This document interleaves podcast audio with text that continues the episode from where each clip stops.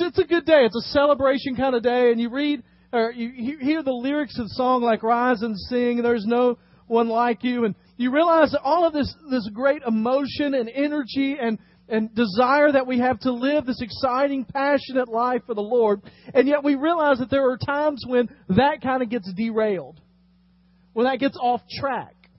And over the last few weeks, we've been talking about ways that we can uh, kind of derail living for the Lord. And today we're going to talk about one of the most difficult things to talk about in church.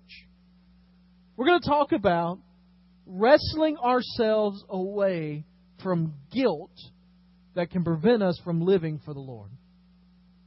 Anybody ever heard of a guy named Pavlov?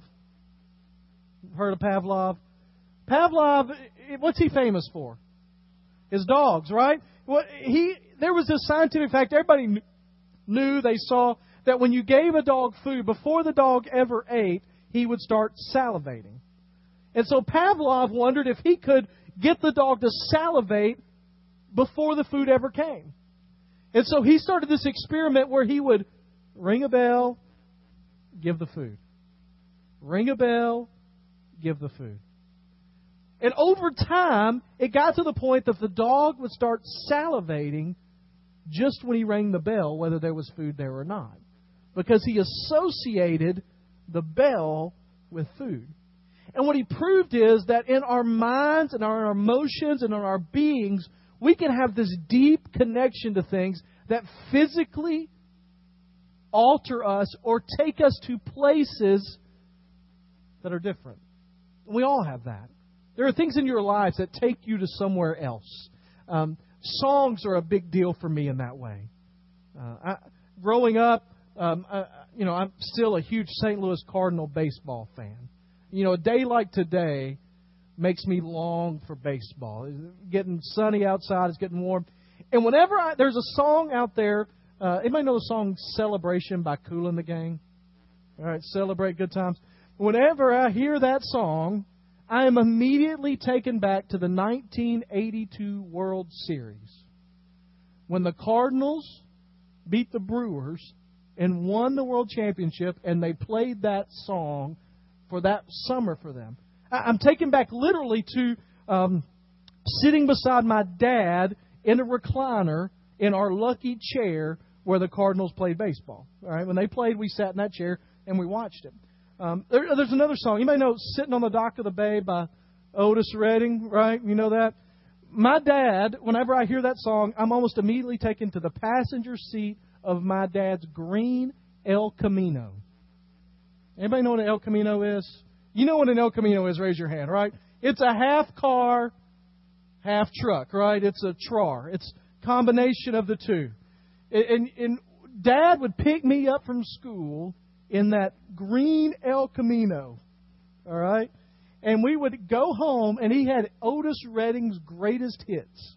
And he would put it in, and we just played it. so when I hear Sitting on the Dock of the Bay or Try a Little Tenderness or any of those Otis Redding songs, I'm taken back to there. It doesn't have to be all, uh, even my parents' kind of thing.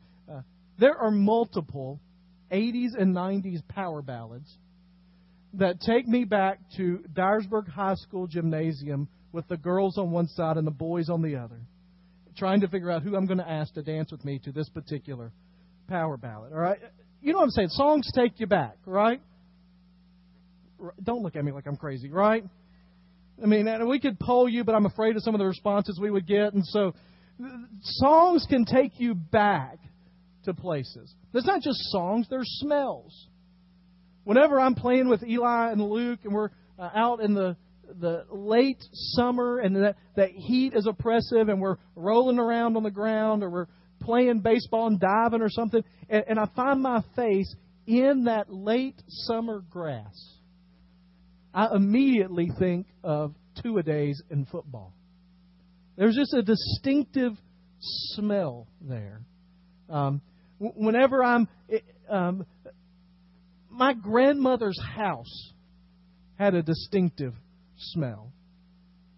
In fact, I went back uh, after my grandparents passed away uh, about a year ago. I went back to their house, and my parents had cleaned it up and gotten it ready to sell, and the smell was gone, and it didn't even feel like the same house. So, you know, what I'm talking about here. Things you associate. Uh, a television show or a movie you associate with a moment, a, a song you associate with a relationship. Um, somehow you connect things with an earlier period of time. I was reading through the book that we've talked about, the Wild, Wild Goose Chase book. And he says that he began to look at one of the stories in Scripture through the eyes of something like Pavlov's dogs and this response mechanism.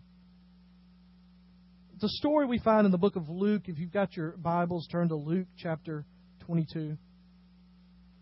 It's a story of Peter and his denial of Jesus. And in verse 31 of chapter 22, there's just this little couple of verses that Jesus says here. They're kind of interesting, and then we're going to talk about him disowning it, and we're eventually going to end up in another place in Scripture. But in verse 31, it says, Simon, Simon, Satan has asked to sift you as wheat. That's not something we use a lot anymore. We don't talk about sifting wheat anymore, but uh, how many of you have ever sifted something?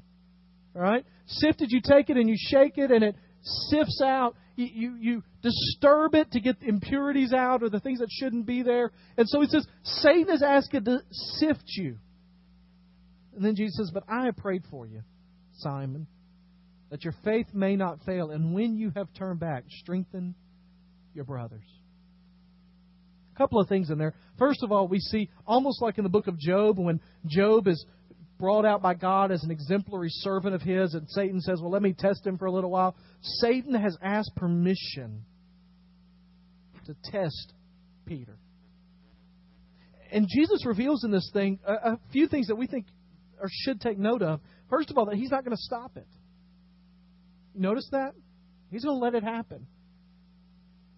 There are sometimes in our lives when God allows things to happen in our lives to see how we respond. Somebody has said that it is easy to act like a Christian, it's not that easy to react like a Christian. It's how to react when things happen. And then he says, and I'm going to pray for you. And imagine Jesus saying, I'm praying for you that you may not fail. And, and then he kind of gives away the ending.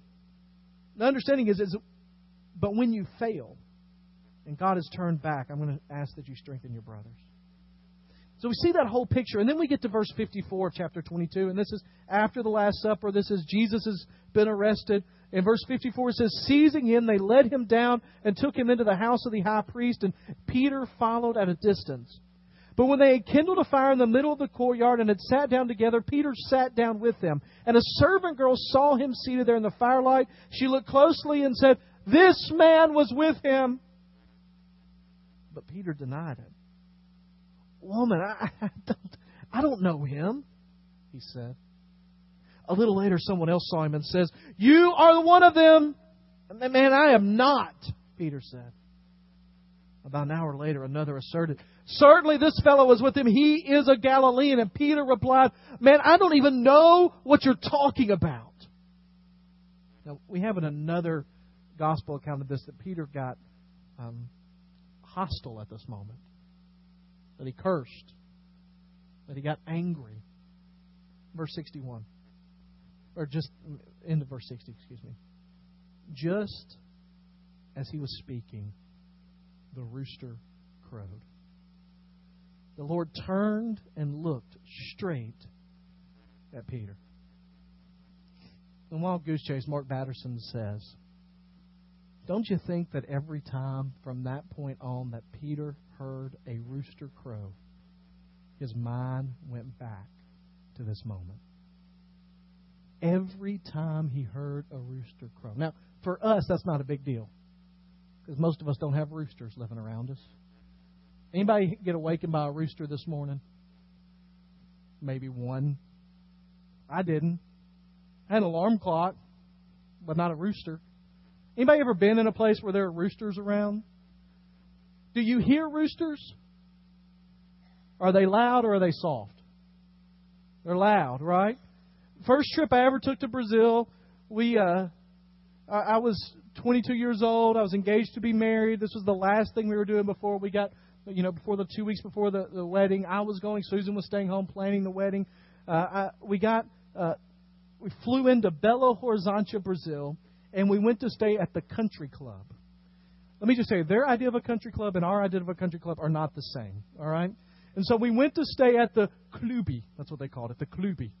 We went to the Klubi to stay, and I went to what they called a cabin. I called it a hut. All right? And I went in and I, I we got settled and it had been a long day of travel and it was, you know, afternoon and we got some stuff kind of settled. We went and ate supper. We came back. We unloaded our stuff. Yeah, we we kind of excited. We were in a new place. We were in bunk beds. I was on the top bunk. Uh, I, I didn't get to sleep right away. All right, you you know I mean you know some of you at Glow you, you talk when you you know get in those situations, right? You don't go to sleep. Some of you, how many of you went to sleep right away? Okay, that's what I thought. All right. So you stay up, you talk, and about midnight we finally settled down to the point where we could sleep. I was always under the myth that roosters crowed at daylight. They don't. They don't have any particular time they like to crow. And so at 3 o'clock in the morning, our particular rooster, who had chosen our particular hut to make a camp, began to crow. And he crowed. I mean, you know, I think sometimes we read this story and we imagine the rooster crowing once and kind of quitting. They don't do that. They continually go. Can you imagine if your alarm clock every day was a reminder of your biggest failure? Peter's alarm clock every day could have been a reminder for his biggest failure. Think about this. Jesus is arrested, he's tried, he's crucified on Friday. On Saturday morning, Peter is awakened by a rooster. Sunday morning, before he rushes to the tomb to see the empty grave, before he knows the glorious ending of the story, he is awakened by a rooster. And here's why I say all of that. I don't know what is preventing you from living the life God has called you to live, but I know that one thing that can is guilt over what you have or haven't done in your past.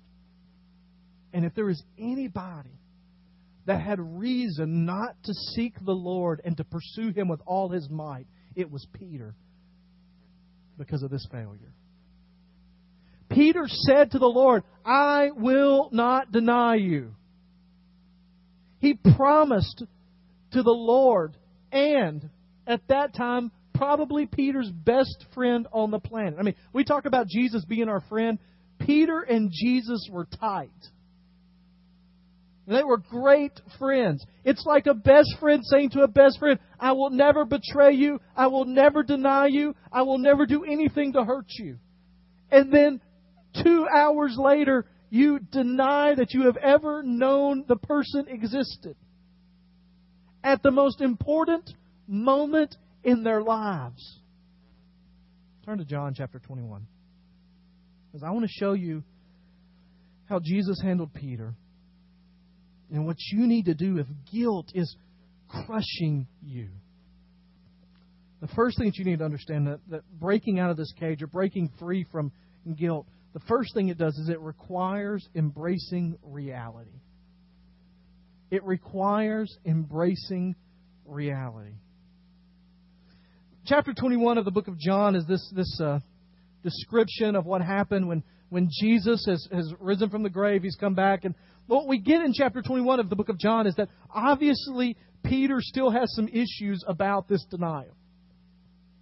He obviously still has some issues here. He's excited about the resurrection. Uh, it's kind of been a weird um, little while. Jesus has kind of popped up in different places. He showed up in the room. He's showed up here. It tells us he appeared in different places to many people over 40 days. And so this is one of those things. They're not real reliable. They don't know, well, Jesus is going to be here today or he's not or what's happening. It's just kind of a hit and miss kind of thing. And so uh, because they don't know a whole lot, they just decide we're going to go back and start fishing again.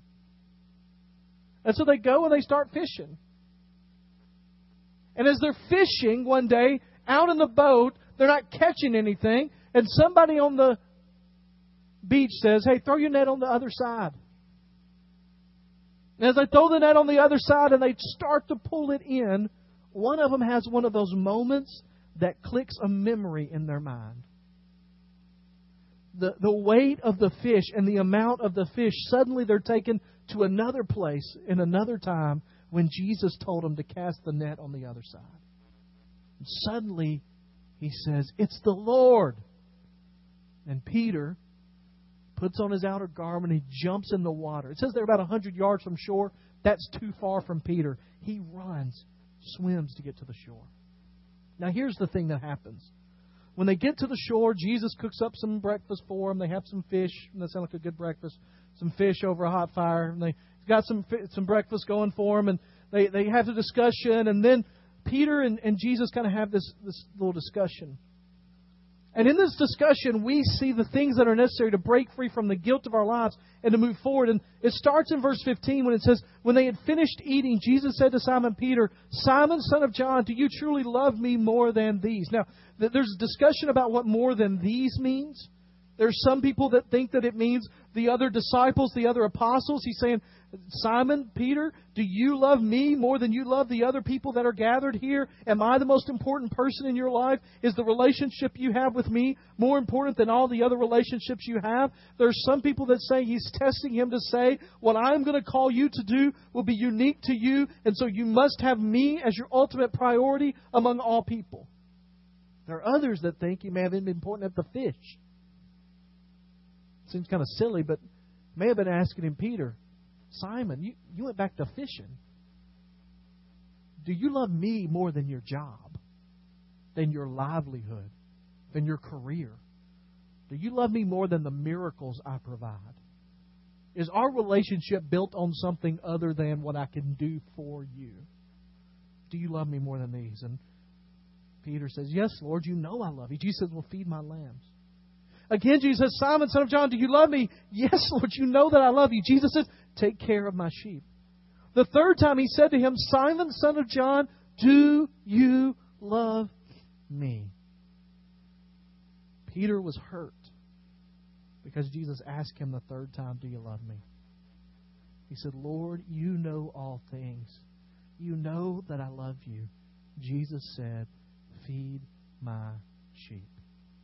I tell you the truth, when you were younger, you dressed yourself, you went where you wanted. When you're old, you'll stretch out your hand, someone else will dress you, lead you, do not want to go. Jesus said this to indicate the kind of death by which Peter would glorify God.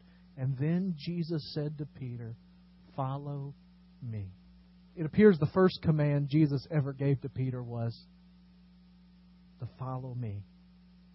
And the last command that we have recorded in the book of John that he gave was, Follow me. And what we have here in this place is several things Jesus sets up to bring back memories of what life had been like before the death and resurrection. I mean, first of all, there's the catch of fish that reminds him of really the first time that Jesus called him to follow him. The first time that he said, Give me your life. But there are also little things that are kind of details in here Uh, John makes a deal to talk about the fire being a charcoal fire. And most people that read the descriptions of his denials, Peter's denials of Jesus, would say that there were charcoal fires around which he were gathered. And so the smell of that fire may have brought back memories of the denial. There's the obvious reference to three questions being asked that bring back memories of the denial. And the point that Jesus, first of all, wanted Peter to do was to deal with the reality of the situation that he had denied his Savior, Jesus. And the first thing that has to happen if we are going to not let guilt prevent us from moving forward with the Lord is that we have to embrace the reality of our lives. There are lots of people that are guilty, but they won't tell you what they're guilty over. And I'm not saying you got to come tell me, but you better be able to tell the Lord. We live in a society that is just overrun with sin and thoughts that aren't pleasing to God and words that aren't pleasing and actions. And so sometimes we get caught up in so much that we lose sight of what sin is and we feel guilty, but we don't know what we're guilty for. And Peter had to realize the depth of his sin. It's not just a, uh, acting like nothing happened, it's just realizing our sin. We've got to be willing to open our lives to the Spirit and allow Him to show us those areas of our lives. Psalm 139, 23 and 24 is my favorite verse. It says, Search me, O Lord, know my heart, test me and know my anxious thoughts. See if there are any offensive ways in me and lead me in the way everlasting. I read the story this week of a, a guy that was an electrical engineer um, for GE. His name was Charles Steinmetz, and they called him because they couldn't get a machine to work, and they said, "We need you to come look at it. If anybody knows how to fix it, you'll know how to fix it." So he came in, he looked at it, he walked down the aisle, looked at the machine. It was this huge multi-million dollar machine. They couldn't get it to work properly. He took out a piece of chalk and he put an X on one spot on the machine, and he walked out.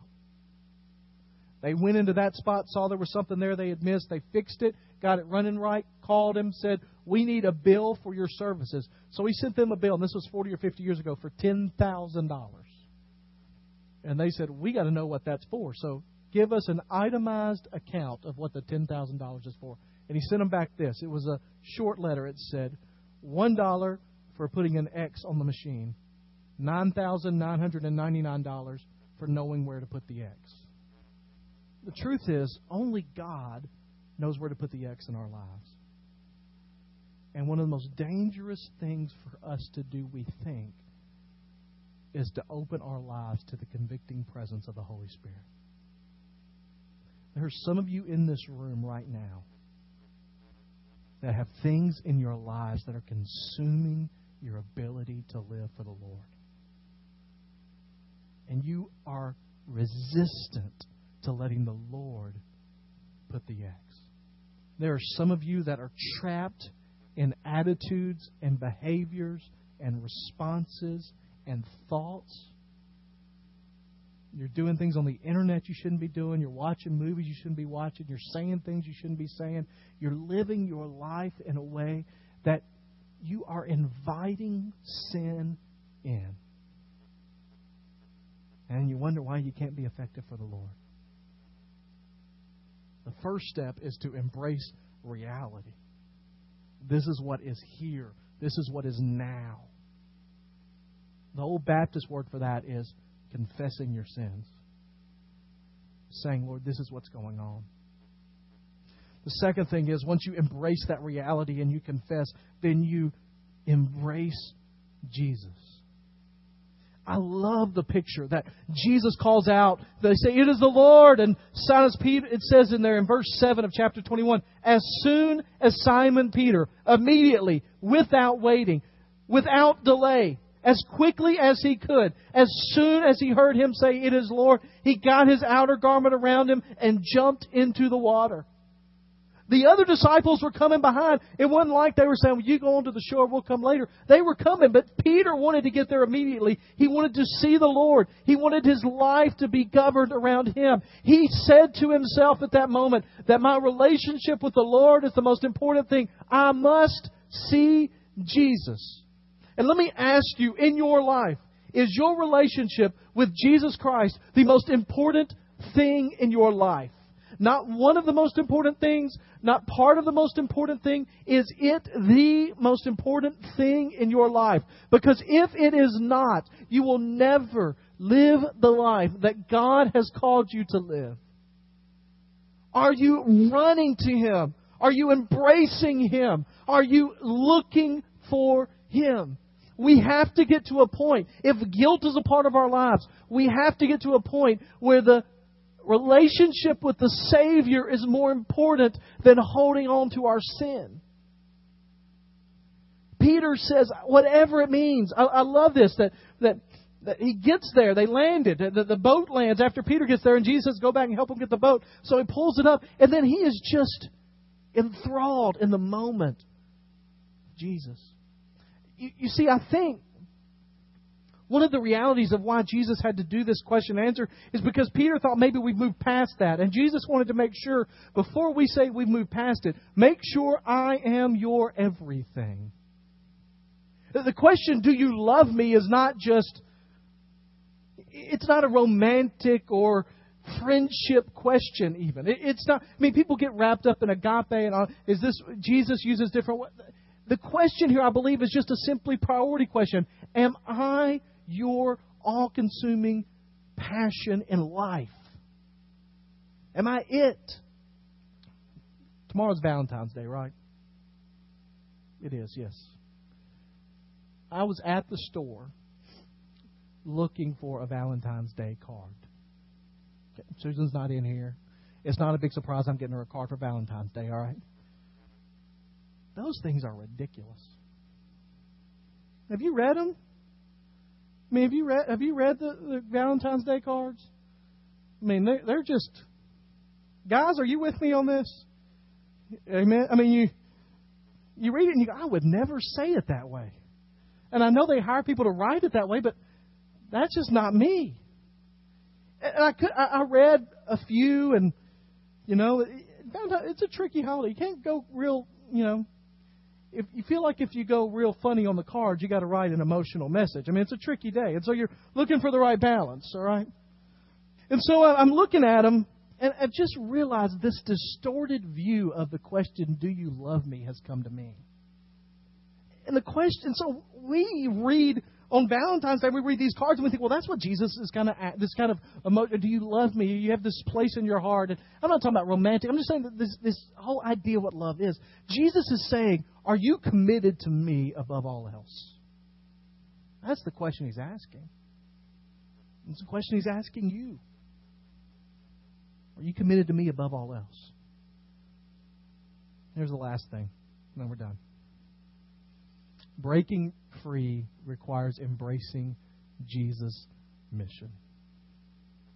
Basically, he says, Peter, do you love me? And Peter says, absolutely. And he says, what? That's great. Just stay at home and don't do anything. Is that what he says? He says, feed my sheep. Tend my lambs, feed my sheep. The point there is join in doing what I've called you to do. Here's what I love about it, too. He doesn't sugarcoat anything with Peter. He doesn't say, You follow me, you do what I ask you to do. It'll be the most amazing, blessed. You're going to have more money and health than you can ever imagine. What does he tell him? You're not going to be able to dress yourself. He basically says, You are about to spend the rest of your life following me. So you make that choice. This isn't a let's hug it out kind of moment. This is, I am asking you for serious commitment here. And the only way you eventually move past whatever guilt you have in your life to become effective for the Lord is when you begin to pursue His mission for your life. Let me just ask you a simple couple of questions today. What's going on in your heart? I mean, the truth is, just looking across this room, I don't know if you've got anything to be guilty about. But I know from human experience and everything I read that there are lots of people in this room that are dealing with real guilt. And the question is are you going to let it cage you in from following the Lord, or are you going to release it to the Lord and allow Him to work through your life? In just a moment, we're going to sing again and we're going to worship together. And in those moments, if you need to come and pray and give something to the Lord, maybe it's you need to join Him in His mission. Maybe it's just need to make Him the priority of your life. Perhaps it's something's happened at Glow this weekend and you just need to make a public statement of that. I'll be here. And come talk to me and come pray at the altar. Maybe it's to give your life to the Lord for the first time. Whatever that may be, I, I would just ask that you be obedient and do it. And the thing that motivated Peter was this that Jesus loved him so much what else could he do but give him his life?